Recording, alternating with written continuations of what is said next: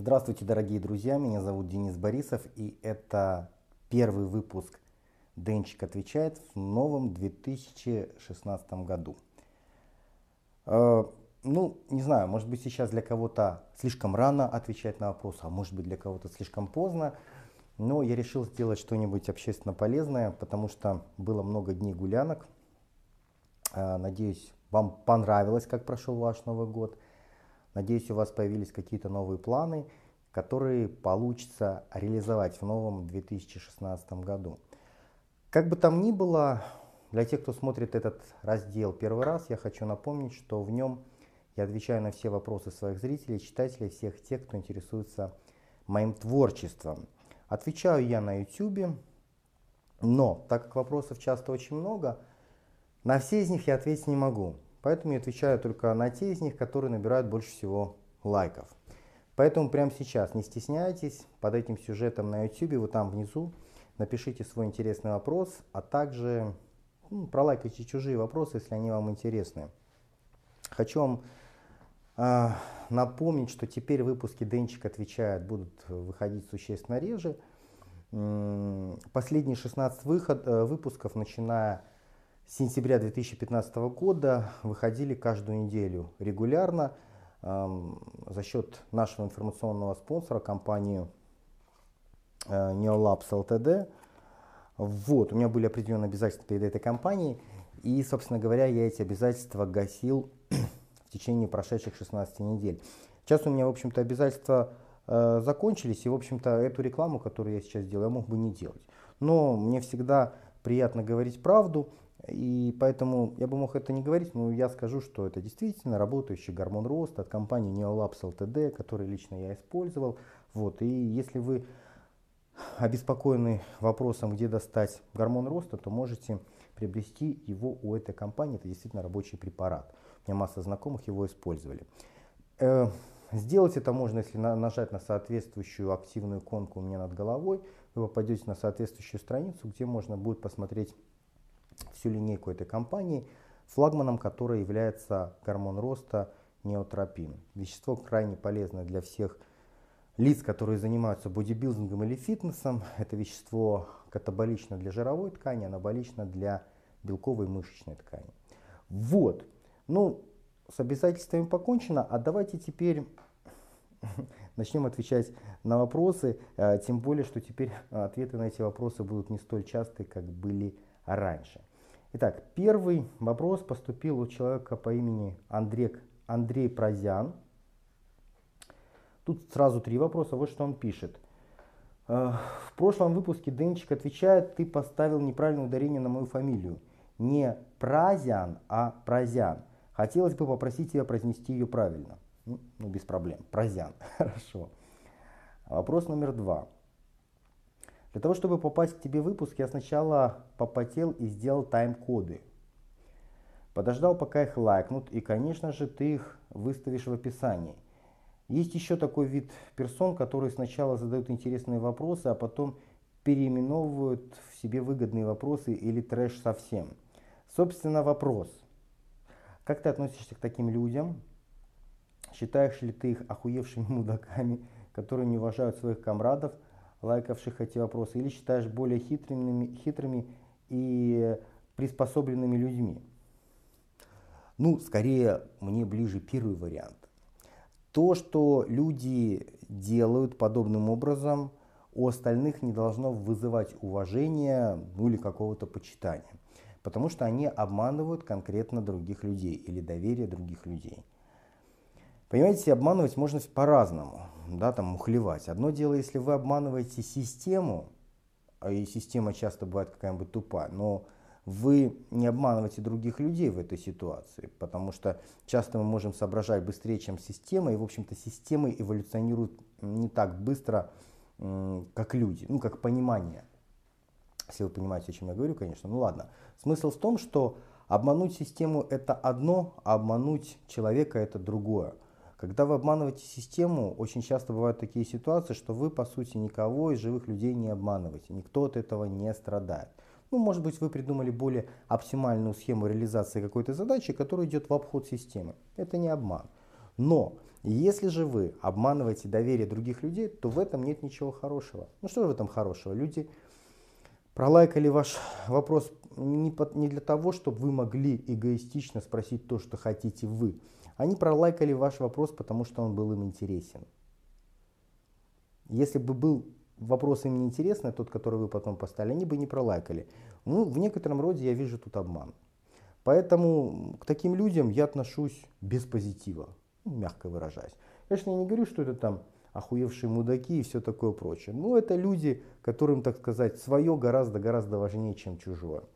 Вызывает ли у меня это уважение? Однозначно нет. Третий вопрос. Почему в твоем новом материале Я 2.0 так много орфографических и пунктуационных ошибок? Как будто Денчик, Денчик заставил писать этот материал свою собаку, а сам пошел ебашить зал. Ну, ребят, к сожалению, языки вообще моя самая слабая часть. В школе я неплохо учился, у меня были четверки, пятерки. У меня было только три тройки.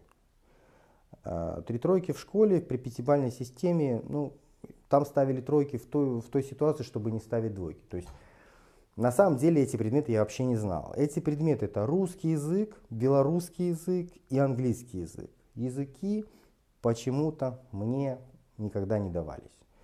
Вот, поэтому я стараюсь, я, конечно, пытаюсь там что-то запомнить, я стараюсь где-то там исправиться, я стараюсь в каких-то ситуациях проверить специальными программами на ошибки.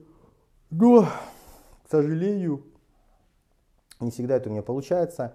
Я заранее прошу у вас прощения за те ошибки, которые я совершаю. Я заранее вам обещаю, что я буду стараться их в себе искоренять. Но я живой человек, и, к сожалению, все на свете мне не подвластно. Ну, во всяком случае, не так быстро, как многие думают.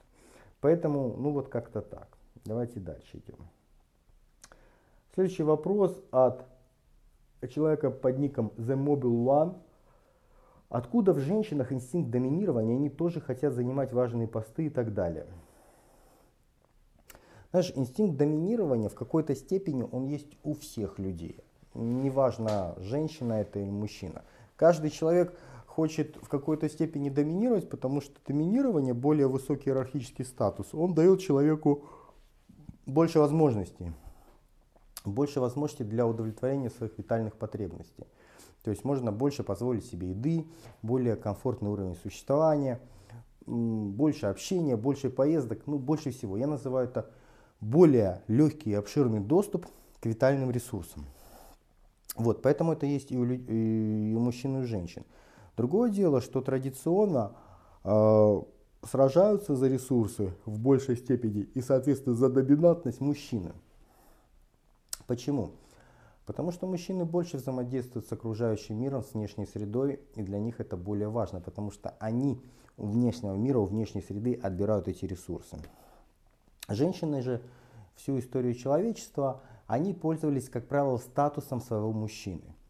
То есть, женский статус чем выше, чем выше статус ее мужчины. Тут очень прямая зависимость. То есть, если мужчина очень крут, находится очень высоко на иерархической лестнице, то этот статус перекидывается женщине.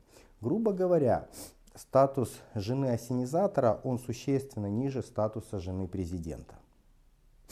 Какими бы там они классными не были, эти женщины. Да, в какой-то степени и женщина тоже влияет на статус мужчины, но за статус традиционно всегда больше борются мужчины, чем женщины. Поэтому, чтобы женщине получить большой статус, ей желательно выйти замуж за соответствующего статусного мужчины.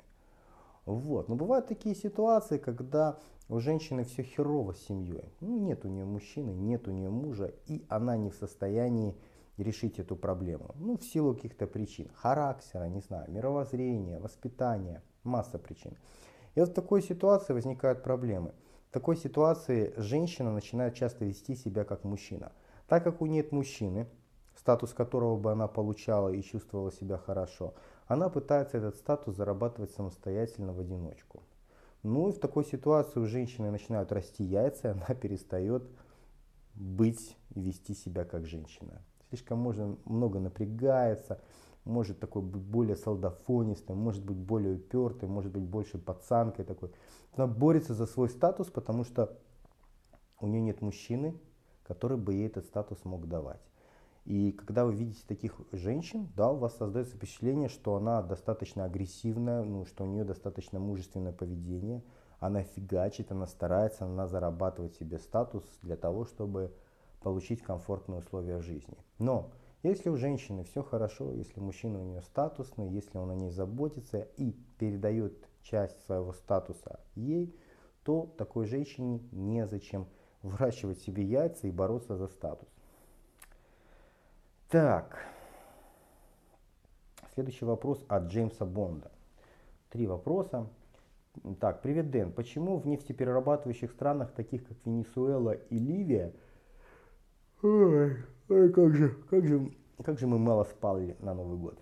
Так вот, в таких странах, как Венесуэла и Ливия, бензин стоит на два порядка ниже, чем в России. К примеру, в Венесуэле средняя зарплата не намного меньше, чем в РФ, а, к примеру, в Венесуэле э, средняя зарплата не намного э, меньше, чем в РФ. Ну, вопрос этот крайне сложный. И он во многом политический. Вы очень часто размышляете слишком прямолинейно, а вы очень часто упрощаете окружающую действительность. Вот буквально вчера мой товарищ тоже там начинает размышлять по поводу тех или иных событий, и говорит, почему Россия делает вот так, почему Россия делает, о, почему Украина делает вот так, почему Европа не защищает себя от этих, от иммигрантов африканских и так далее. Ну, понимаете, безумно тупое упрощение. Безумно. Ну, кто, что значит Россия? Это что, живой человек с мозгом, да, с душой, у которого своего мировоззрения нет. Это огромное количество, миллионы, десятки миллионов людей. У них разное мировоззрение. Среди них идет борьба, конкуренция за положение в иерархии. Те, которые занимают более высокие положения, депутаты, министры, президенты и так далее, они могут больше оказывать влияние на политику государства, чем другие. Но это не Россия, это различные люди. У них у всех свое мировоззрение, свои интересы. Часто их интересы могут противоречить интересам государства, потому что их личные эгоистичные интересы выше. Ну, а у кого-то наоборот совпадают. И как, как, что значит говорить про одного какого-то человека. Вот про Россию, государство, говорить как про одного конкретного человека. Но это тупо. Это упрощение немыслимое, на мой взгляд. Это такие, знаете, сказки, которые по телевизору рассказывают на каждой стороне конфликта. Тем рассказывают эти плохие, а этим рассказывают, что те плохие. Обезьянки сидят, втыкают в весь этот бред и верят. Как Россия может это? Как Укра... Почему Украина не сделает то? Блять, там 50 миллионов человек. Вы думаете, у них всех, как, блин, я не знаю, как у тараканов, абсолютно а, один набор реакций и стремлений? Нет. Все мыслят по-разному. Часто между ними вообще противоположные идеологии. Он как в той в Украине. Гражданская война. Вообще противоположные идеологии. Ну, ладно, это мы уходим немножко в другую сторону. К чему я это говорю? Вопрос политический. И упрощать не надо. Есть очень много нюансов, которых вы не знаете, и я не знаю. Ну, поразмышляем, допустим, о Венесуэле. В Венесуэле действительно добывают нефть.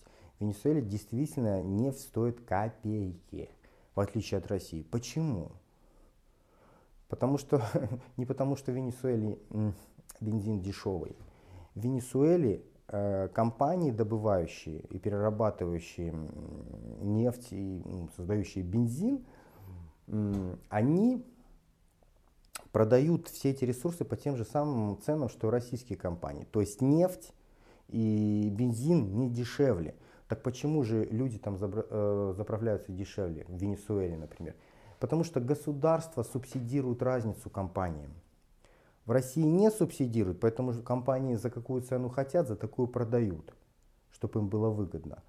А в Венесуэле компании делают то же самое, но разницу на которую там бензин дешевле, чем в России, эту разницу правительство Венесуэлы компенсирует вот этим компаниям.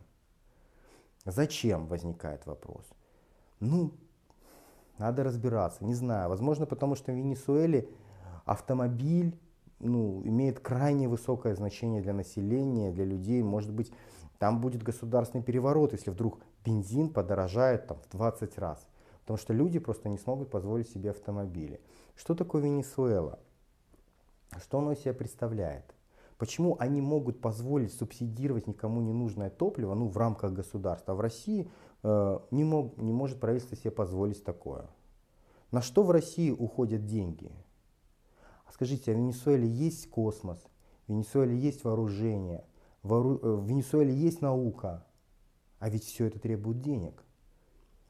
Давайте откажемся от научных исследований, давайте откажемся от армии, давайте откажемся от образования, давайте нахрен от всего откажемся. И тогда у нас получится куча денег в бюджете, которые мы сможем отправить на то, чтобы у нас бензин стоил в 10-20 раз меньше, чем сейчас.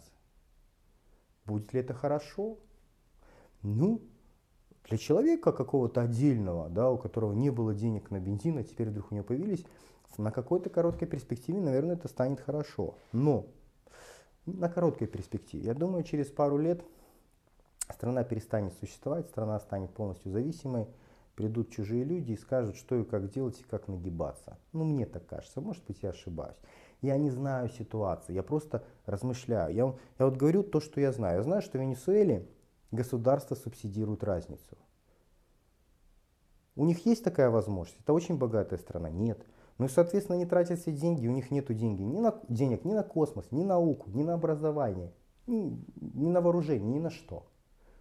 Они могут себе это позволить? Возможно, да, потому что Венесуэла с точки зрения геополитики нахрен никому не нужна. Может ли себе позволить это поведение России? Я не уверен, потому что Россия самая богатая страна в мире. Очень много желающих покуситься на ресурсы, поэтому если не будет космоса, если не будет вооружения, если не будет образования науки, ну просто придут и завоюют, и все, и страна перестанет существовать. И люди завоеванные станут жить еще хуже, чем живут сейчас. Это одно из объяснений. Может быть, я ошибаюсь, но это логично. Более того, насколько я знаю, вот эти вот нефтедобывающие компании в Венесуэле, они, насколько я помню, национализированы, то есть ну, они государственные. А у нас же в 90-х годах все стало частно-собственническим, да, когда веселый господин Чувас все это начал приватизировать. Типа, все будет у народа, ну что-то как-то у народа оно не стало, но это уже нюансы. Вот, поэтому вопрос непростой. И когда вы смотрите какие-то новости, вам там рассказывают, что вот там вот хорошие, а вот у нас вот такие вот козлы плохие, и что надо давай наших убивать и тут творить э, революции, перевороты и прочее, ну, я в такие вещи не верю. Я верю, что, скорее всего, если э, базар идет там за революции и прочие штуки, то, скорее всего, это всегда против интересов тех людей, где все эти перевороты и волнения происходят. Ну, мне так кажется. Может быть, я ошибаюсь. Так, дальше идем. Второй вопрос. Может ли Трамп победить на выборах в США, как думая, что при этом э, изменится? Ну, речь идет о миллиардере Дональде Трампе. Вообще интересный товарищ. В свое время он прославился тем, что умел очень э, очень прикольно договариваться, особенно когда проводил различные сделки с недвижимостью и строил различные здания. В свое время с чувака смеялись, а сейчас компании по всему миру строительные готовы платить огромные деньги лишь бы за то, чтобы использовать в своем названии бренд Трамп. Ну ладно, это лирика. Суть в чем?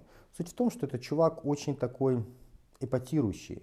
Дональд Трамп это что-то типа нашего Жириновского, только гораздо умнее, гораздо богаче. Вот, то есть его воспринимают, воспринимают как определенного такого шута. Смотрите, это же он, по-моему, там проводит конкурсы Мисс Америка, если я не ошибаюсь. Он владелец всей этой индустрии.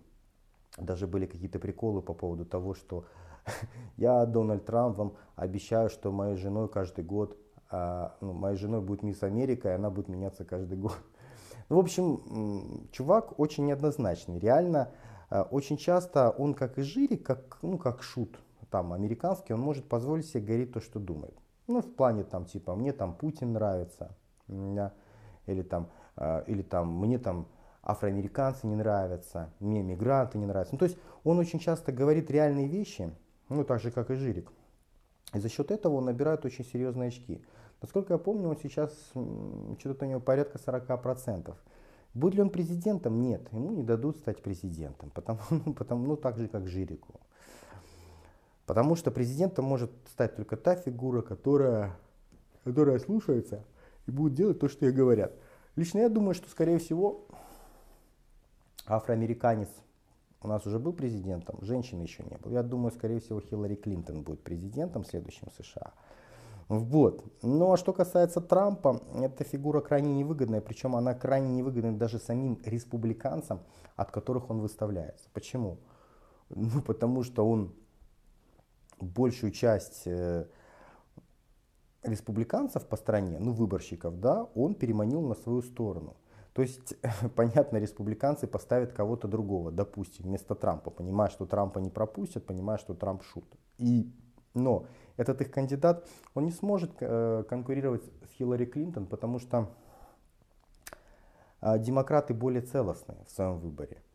А у республиканцев, получается, большая часть людей, они пойдут за Дональда Трампа, а не за того реального кандидата, которого захотят республиканцы. То есть он республиканцам не выгоден, он, естественно, демократам не выгоден. Он часто говорит правду, но, на мой взгляд, ему не стать президентом. Президентом может стать тот человек компромиссный, который будет и дальше продолжать политику Соединенных Штатов Америки, неважно, там, из республиканцев, демократов, он, они приходят каждый раз новые, но они продолжают политику ту, которая была предшествующей. И абсолютно неважно, от какой типа они там партии пришли, потому что это, знаете, это у них республиканцы, демократы, это как КПСС-1, КПСС-2, ну типа и называем это все демократией. По сути, Трамп может, конечно, пойти как свободный кандидат, не всякой партии. Но вот то, что я вам рассказывал, он будет невыгоден. То есть он огромную часть людей, которые бы голосовали, там, допустим, за республиканцев, он на себя оттянет. Республиканцам не выгоден. Выглядит он демократом? Конечно же нет, потому что он не демократ. Он там говорит страшные вещи по поводу того, что там Хиллари вообще нужно судить, потому что, ну, короче, правду говорит. Ну и у него очень много таких, знаете, как, как вам сказать, ну вот против иммигрантов он часто, против афроамериканцев, он часто э, за пророссийские позиции там на Ближнем Востоке. Ну кто ж его пустит? Мне кажется, Дональд Трамп не будет президентом. Третий вопрос. Лысый из Brazzers натурал или нет? Хм. Он выглядит сухим, на вид 5-8% жира и объемным круглый год. Твое мнение, комрады, поддержите, поддержите лайками. Я думаю, да, он химичит, нормально химичит. Есть, конечно, вероятность, что это супер-бупер исключительная генетика, но он такой достаточно, не просто сухой, он достаточно такой наполненный, поэтому я думаю, фигачит, лысый фигачит там все, что можно. Так где тут? А, так, так, так, так, так. Ага, вот. Пять дней назад Александр Пушкин. Так, первое. Дэн, действительно ли так полезно льняное масло? Об этом говорят со всех сторон. Мол, это источник омеги-3, эликсир долголетия, здоровья и так далее. Торвальд так вообще мастурбирует на него. Походу он в курсе. И посвятил целый выпуск этой теме. Употребляешь ли ты его? Может ли оно усваиваться? Просто э, я как-то не очень себя после него э, чувствую. Ну, считается, что полезно. Там же не только омега-3, там находится омега-3, омега-6, весь комплекс. С другой стороны, я слышал такое мнение, что в льняном масле находится очень много фитоэстрогенов, так же как в пиве. А фитоэстрогены это такие вещи, которые ну, для мужчин не очень полезны, особенно в больших количествах. Ну, фитоэстрогены могут приводить к ожирению по женскому телу, гинекомастии, к ослаблению потенции и так далее и тому подобное. Насколько сильно воздействие, я не знаю. Но да, омега-3, омега-6 есть. Ну и фитоэстрогены тоже есть. Я бы не стал на него дрочить. Ну, это полезный продукт, он хороший. Большую часть того, что я слышу, крайне позитивная. Но я бы не стал впадать вот в какие-то иллюзии там, и молиться на него. Повышает ли уровень лейкоцитов в крови после очень интенсивных физических нагрузок? очень интенсивных, ну, теоретически да. Хотя традиционно считается, что лейкоциты повышаются значительно после какого-либо заболевания или какого-нибудь очень мощного стресса. В общем-то, рассматривать тренировку как очень мощный стресс я бы не стал в редких исключениях. Если вы тренируетесь планово и не перетренировываетесь, то да вряд ли количество лейкоцитов у вас значительно повышается. А вот, а вот если вы перетренировываетесь, ну то есть человек тренировался там по полчаса в день умеренными весами, а какой-то прекрасный день он решил, ну не знаю, потренироваться 10 часов без остановки. Но это будет перетрен. Вот при таком стрессе, скорее всего, количество лейкоцитов возрастет. Ну, мне так кажется, потому что все зависит от э, силы стресса. Валентин Льюис спрашивает, диета по группе крови, правда или миф? Я в это не особо верю. Ну, не особо верю. Ну, можно приводить много доводов за, много доводов против. Я традиционно обычно верю в какое-то научное обоснование. То есть мне нужно видеть реально научное обоснование.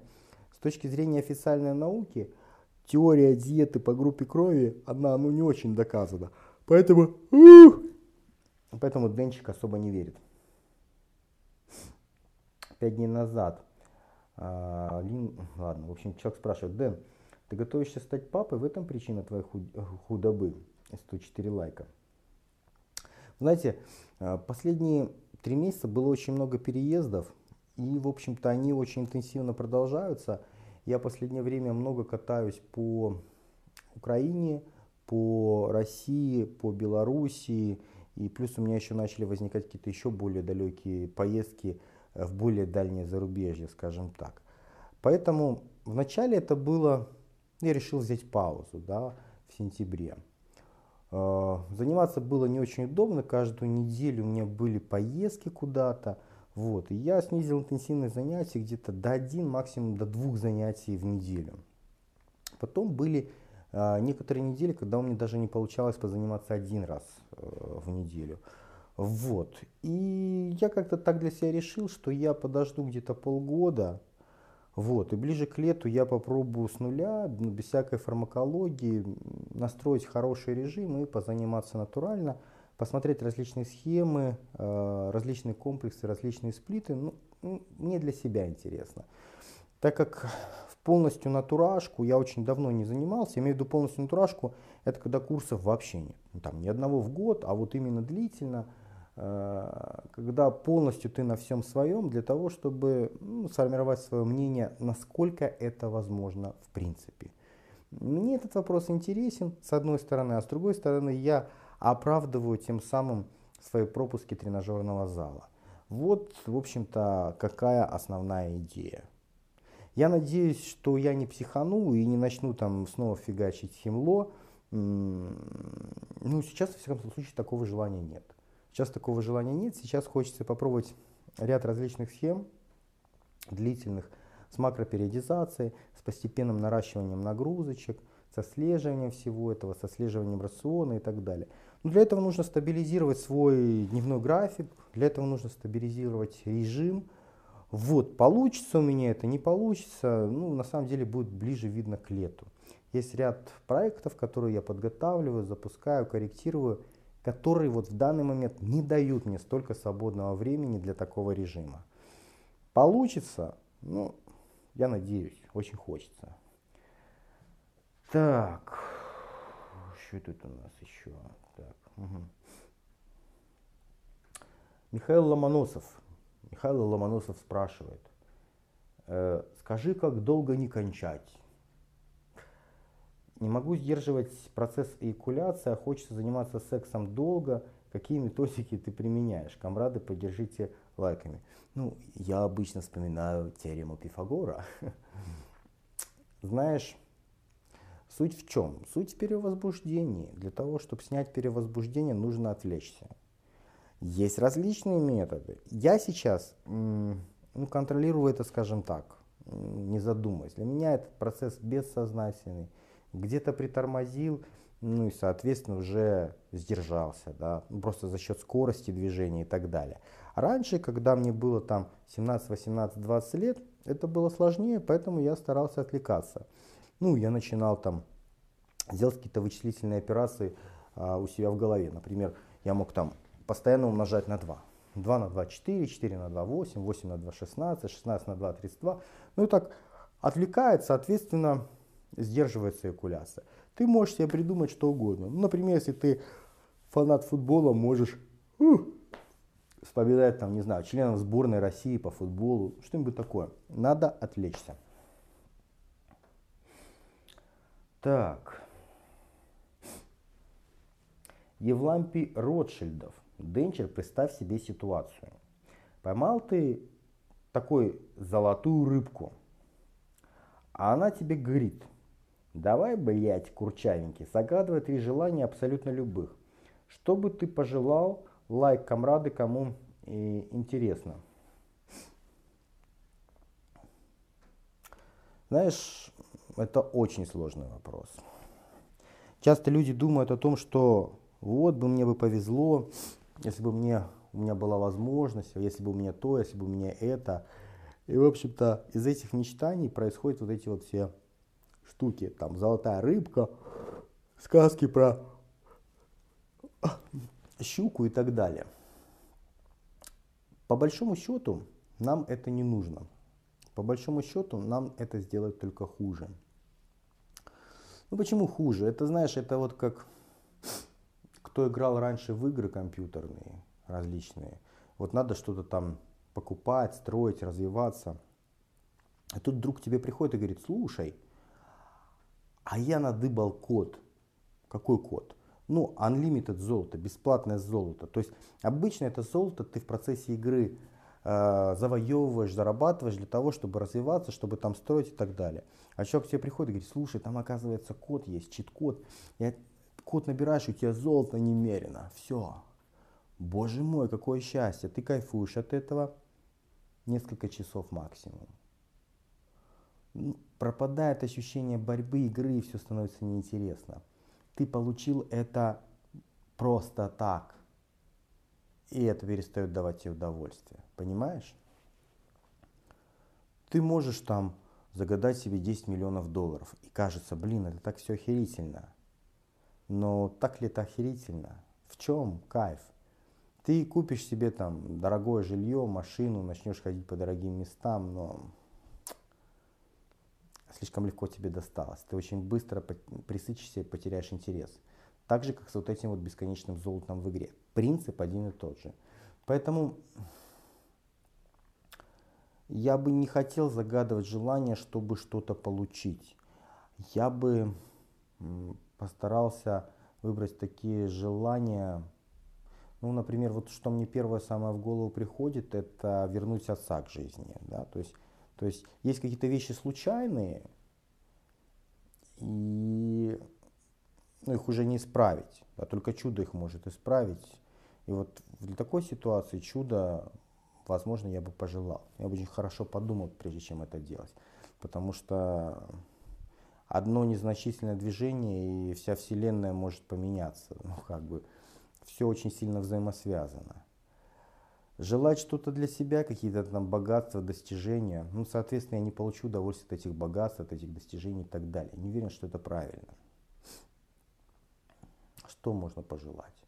Не знаю, вернуть отца с того света, чтобы он был жив и чтобы не произошло той врачебной ошибки, которая произошла. Потом узнать настоящую историю. Интересно.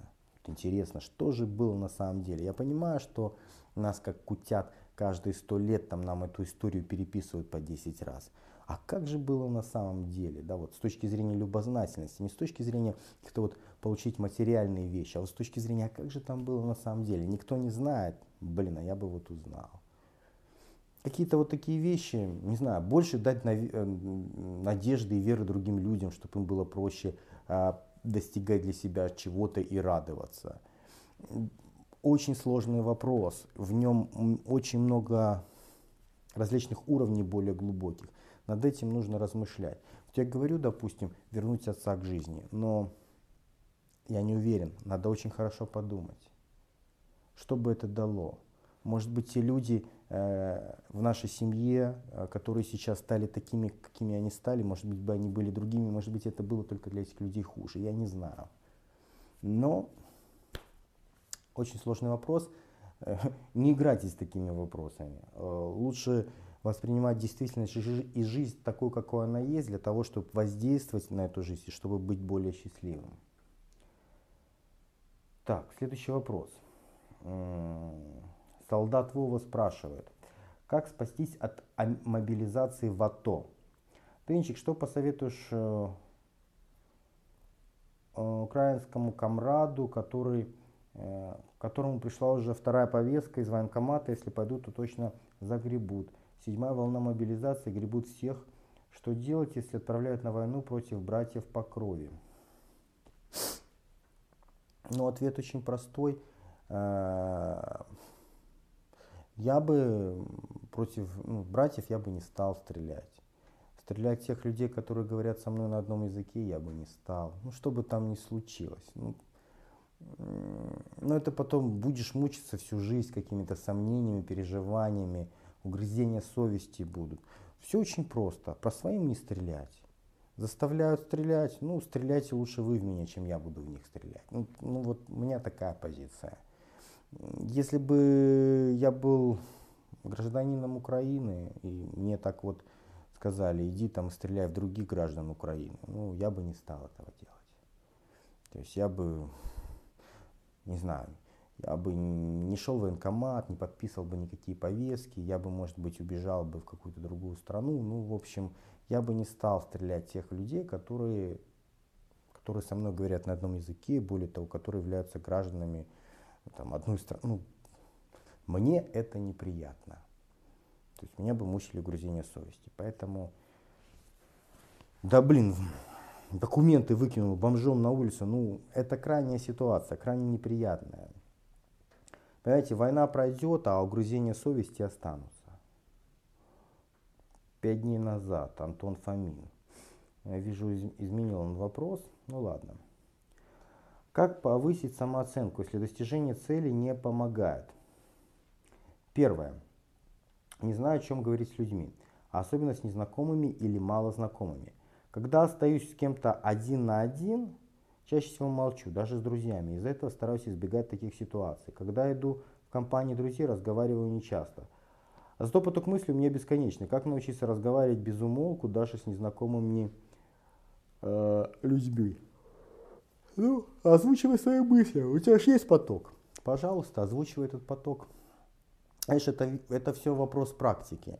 Чем чаще мы практикуемся, общаемся с другими людьми, тем легче у нас это получается. Все очень просто. Что тренируем, то и развиваем. Поэтому практикуйся, во-первых. А во-вторых, учитывая, что другим людям больше всего нравится, когда говорят о них самих.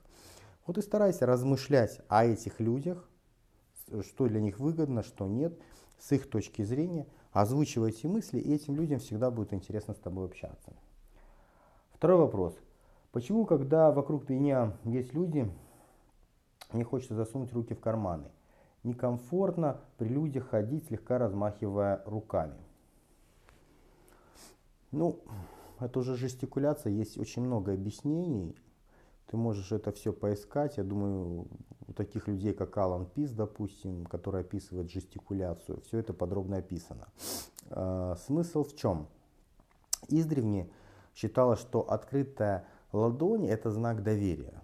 У римлян в свое время хм, так часто использовали кинжалы э, в рукавах ток, что жест даже трансформировался вот что-то вот в такое, да, то есть предплечье пожимали, ну, чтобы убедиться, что нет э, кинжала в руке. А, поэтому, если ты прячешь ладони, то ты не уверен, у тебя есть что скрывать, ты не совсем доверяешь тем людям, с которыми ты встретился. Это одно из объяснений, одно из самых популярных. Что-то нехорошо ты себя ощущаешь, как-то ты им не доверяешь, вот ты прячешь руки в карманы. Но есть и, в общем-то, другие объяснения. Например, люди могут прятать а, руки в карманы в тех ситуациях, когда холодно. Объяснение, объяснение. Иногда люди вытаскивают из карманов джинс большие пальцы. Это признак размышлений, это признак самостоятельности, увер... ну, вот, вот как-то так. То есть э, поизучай. Ну, можешь купить там язык жестов типа Алана Пиза и почитать про жестикуляцию. Ты очень много узнаешь не только про этот жест, но и про многие другие. Итак, Зирал. 312 лайков, и у него тут дофига вопросов. Ну давайте начнем с первого. Где обещаны еще весной сюжеты? Ты писал под видео. Вот список ближайших неспортивных тем, которые я запланировал. Почему я не верю святошам? Почему мы жгем нашу жизнь бухлом, вконтактом, порнухой, шопингом играми? Эффект какого хрена? Почему Дом 2 это кал? Запретный плод сладок? Накачать свою волю? Где последние три сюжета? Ну, да, ты прав. Вот эти три последних сюжета.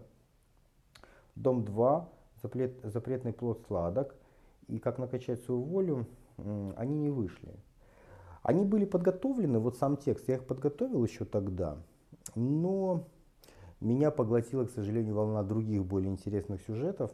Хотя вот эти три сюжета, они в списке ставят в самом верху. Я периодически на них смотрю, ну, я про них помню. То есть эти сюжеты будут сняты. Единственное, что видишь, они сдвинулись по времени. Э, мне очень часто легко двигать сюжеты, потому что, ну, как бы, знаешь, э, я на работу никому не хожу, никаких обязательств жестких я там не беру на себя. То есть у меня вот есть а, тот план, который я выполняю, по большому счету переполняю, выполняю его не перед кем-то, а перед самим собой. Я для себя спланировал вот то-то, то-то, то-то и то-то. Поэтому э, перед собой я в ответе, что я это спланировал. Если я что-то в плане меняю, то это потому, что в какой-то момент я решил, что вот те-то и те-то и те-то сюжеты будут интереснее, будут полезнее. То есть я же сюжеты не перестал выпускать. Я выпустил что-то, что, на мой взгляд, было интереснее и полезнее, или даже, может быть, более сложным. Но эти сюжеты стоят в плане, и я их выпущу, так что не переживайте. Тем более это интересные сюжеты, их будет прикольно сделать. Второй вопрос. Гормональный отклик. Вопрос от комрада. Как все-таки на самом деле, он есть или его нет? По Силуянову для роста мышц необходимо повышенное содержание гормона в крови. Соответственно, если мы не колем а, гормоны э, экзогена, то нужно вызвать всплеск гормонов силовым упражнением. Но если нет гормонального отклик, отклика или он слабый, то накачаться натурально выходит нереально. Бодибилдинг это спорт химиков.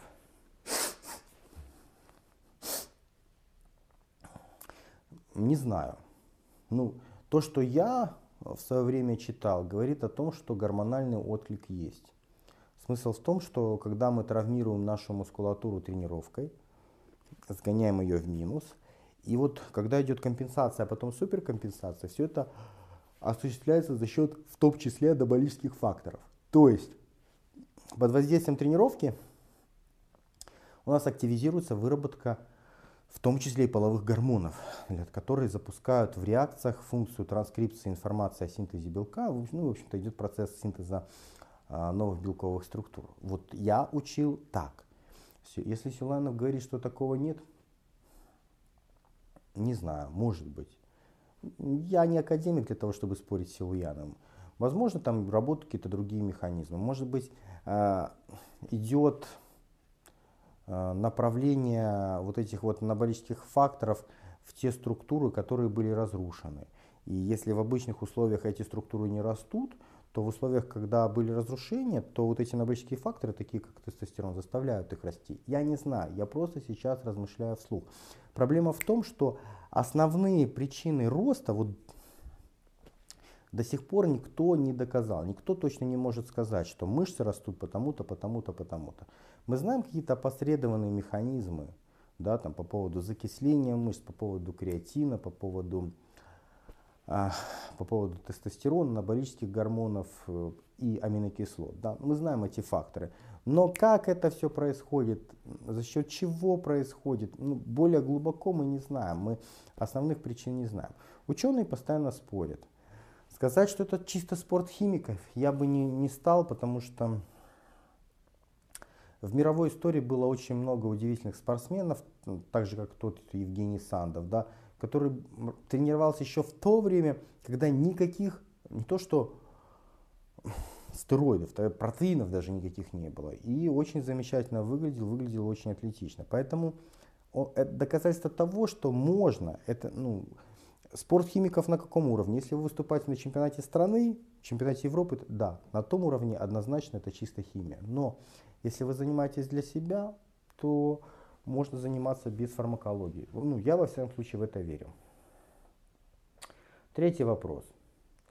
Измена неудобный для Дэна вопрос. В одном из старых Денчик отвечает, еще на фоне крючков, тебя спросили, как твоя девушка относится к твоей позиции про измены. Мол, это норма и так далее. И ты ответил что-то вроде, ну я же крутой пацан, я же умею объяснять, убеждать, вот и девушка все поняла. А недавно в перископе тебя спросили, Дэн, ты изменяешь, а, но на это ты ответил, хрен кто правду скажет, пацаны. Тем более Аня рядом. Походу Аню не удалось убедить, так как прошлую девушку. Да, Дэн? Интересно почему? Что нужно для того, чтобы жена девушка это понимала и не истерила по данному поводу? Ведь от этого хрен куда денешься, по-любому на сторону а, потянет. Знаешь, для того, чтобы э, в чем-то убедить человека, ну, нужно с ним по этому поводу общаться и убеждать. Поэтому, э, когда мне, знаешь, задают такие очень скользкие вопросы, э, когда время, а когда нет. Ну, как бы тебе объяснить, чтобы ты понял? Вот ты знакомишься, допустим, с каким-то человеком, с которым вы там через 2-3 через года станете друзьями. Но пока вы еще не друзья. Соответственно, ты позволяешь себе общаться с этим человеком только на определенные темы и в определенных ракурсах. И даже то, как ты к нему обращаешься, оно, ну, есть регламент определенный. То есть э, ты э, не можешь сказать, эй, ты засранец, сделай то-то, то-то. Это можно сказать другу через там много лет, да, когда вы уже очень сблизились. Вот, поэтому э, я надеюсь, ты понимаешь, о чем я говорю. Когда вы меня спрашиваете какой-то очень острый, неприятный момент, который может навредить моим же собственным отношениям, и я этот момент не готов обсуждать, я его не буду обсуждать, он мне не выгоден сейчас. В другой ситуации, если я этот момент обсудил, да, я могу это озвучить. Вот в чем фишка. Поэтому ну, я не вижу тут никакой абсолютно проблемы. В той ситуации, э, про которую я описывал, был такой уровень отношений, взаимопонимания, когда я мог об этом легко говорить. Сейчас я про это говорить не готов, поэтому я про это не говорю. И дело не в том, что даже я не готов это говорить э, с Аней, да, я не готов это обсуждать с кем-то третьим, потому что это обсуждение с кем-то третьим может навредить мой уровень взаимопонимания отношения с моей женщиной сейчас. Ну, как бы вам еще попроще. Ну вот тут, допустим, в конце один чудик спрашивает по поводу минета, там, делают ли мне Малярова минет. А по поводу какой-то другой девушки, да, каких-то других, я могу это озвучить. Особенно если даже не говорить фамилию и так далее. Но по поводу своей женщины озвучивать это будет некорректно кому-то третьему. И обсуждать с кем-то третьим это будет некорректно, потому что это понизит ее статус. Ну, типа, что так легко, там, про эту женщину так легко такие вещи обсуждать. А если я ее понижу ее статус, это понизит и мой собственный статус, понимаешь? Ну, то есть, я какие-то вещи могу обсуждать сейчас, а какие-то мне обсуждать невыгодно. И это зависит от взаимоотношений с разными людьми. Когда придет время обсуждать эту тему, я обсужу и отвечу на этот вопрос. Но сейчас я не хочу. Так, как увеличить скорость чтения? Это четвертый вопрос. Читаю ужасно медленно, на уровне пятиклассника даже стыдно писать эту цифру. Пробовал э, насильно читать вдвое быстрее, потом втрое, потом в пятеро и, и так несколько раз. Э, скачал так, короче, какую-то систему, там 80 тренировок, ничего не помогло. Хотя тебя могут легко слушать и воспринимать на скорости 1,5, даже ну, двойная скорость. Прошу дай совет, прошу дай совет. Не типа, чтобы накачать бицуху, нужно накачать бицуху. Я понял тебя. То есть смысл в том, что я бы сейчас мог съехать в том плане, что, ребят, я скорочтение не изучил, поэтому советы давать на эту тему не могу. Да? Такой, такой соскок не удовлетворит. Хорошо, тогда будем без соскоков. Основной принцип скорочтения, основное, как я для себя его понимаю, то, что вам позволяет читать очень быстро, это принцип объемного чтения. Мы, когда смотрим текст, мы его читаем по буквам. Буковка, буковка, буковка. Ну или там, знаешь, на, на слово смотрим, выхватываем там 4-5 букв основных, и уже мозг дорисовывает быстро, что там за слово. Сосканировали слово, перевели взгляд на следующее, сосканировали на следующее, на следующее. Вот так вот мы постепенно, постепенно, постепенно читаем. В чем фишка скорочтения? Это объемное восприятие информации. То есть нужно научиться расфокусировать зрачок и читать не одно слово, а читать 3-4 слова сразу. То есть ты расфокусировался, видишь сразу 4 слова, постиг их и переключился на следующие 4 слова. Вот строчку ты постиг. Ты строчку постигаешь двумя касаниями. Раньше ты каждое слово, ну ты слово, слово, слово, слово, 8 касаний. А так у тебя два касания. Раз, два.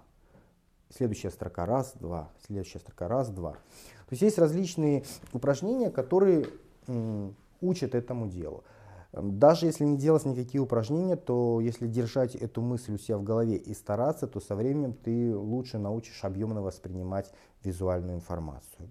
Вот, как я понимаю, в чем смысл скорочтения. Смысл скорочтения в том, чтобы ты за одно касание, за один взгляд воспринимал сразу больше букв, больше информации, больше слов. Как я себе это вижу, обычный человек смотрит на одно слово, человек, который обладает скорочтением, он видит сразу четыре слова. Причем он их не просматривает, он, это как фото, бах, познал, бах, познал, бах, бах. Вот он так быстро читает.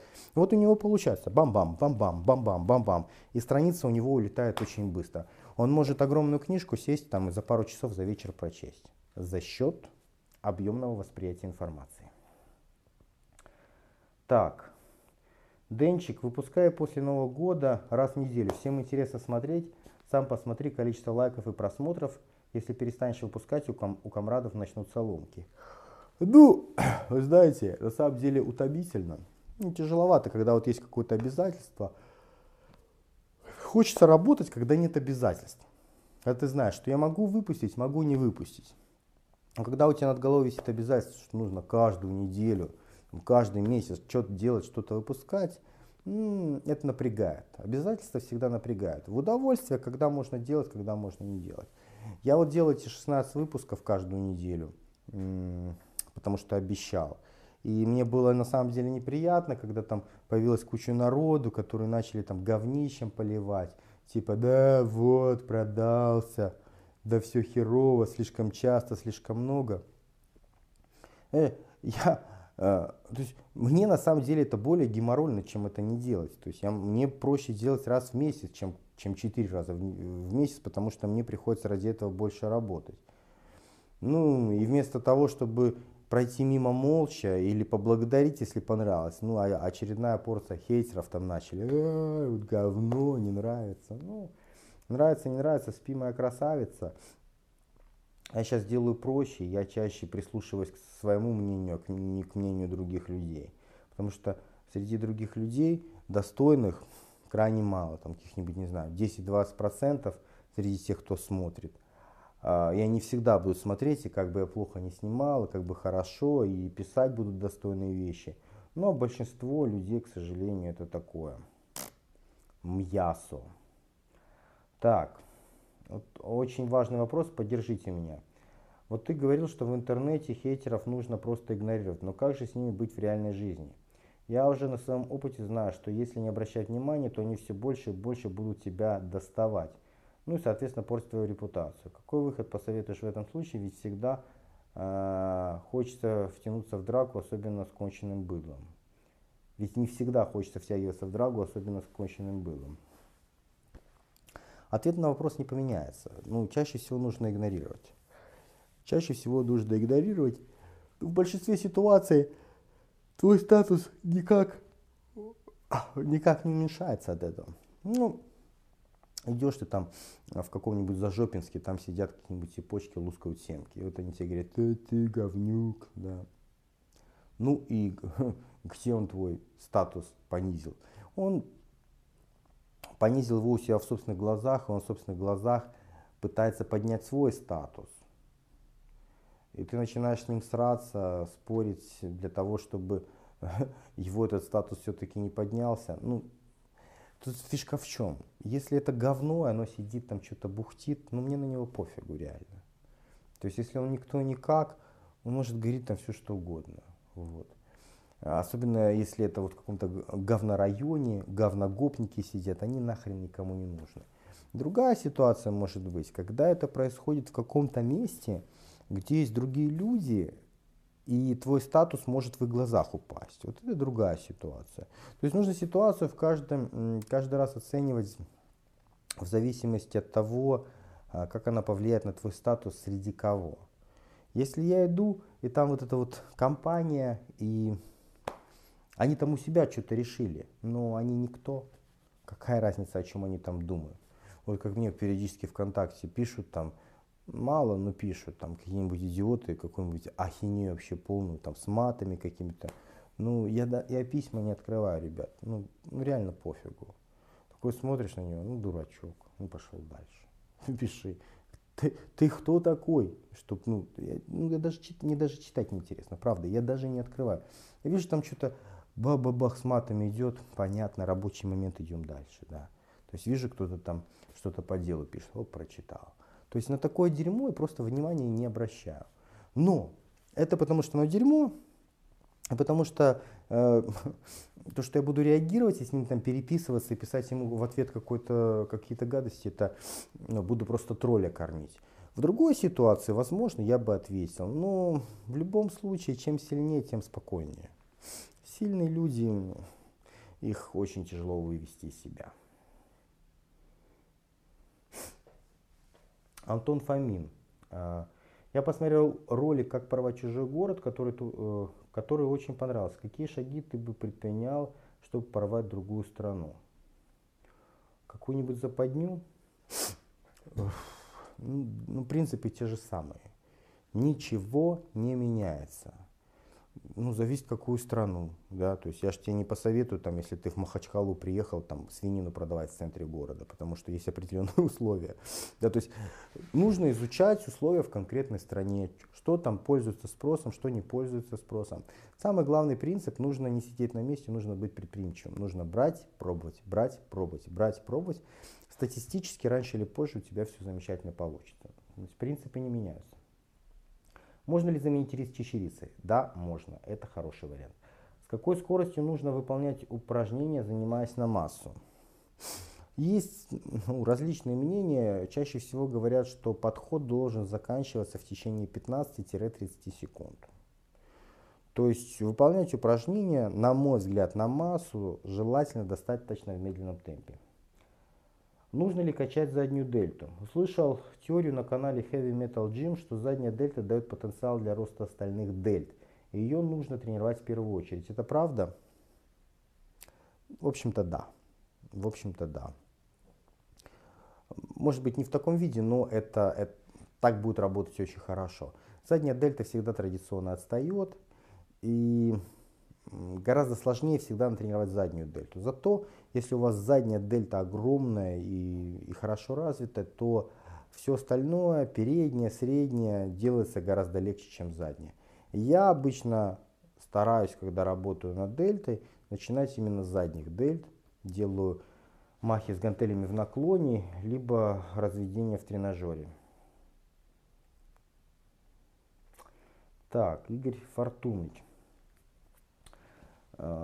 Здоров будь, Денчик. Я выбрал направление, в котором хочу стать профи и зарабатывать на этом большие деньги.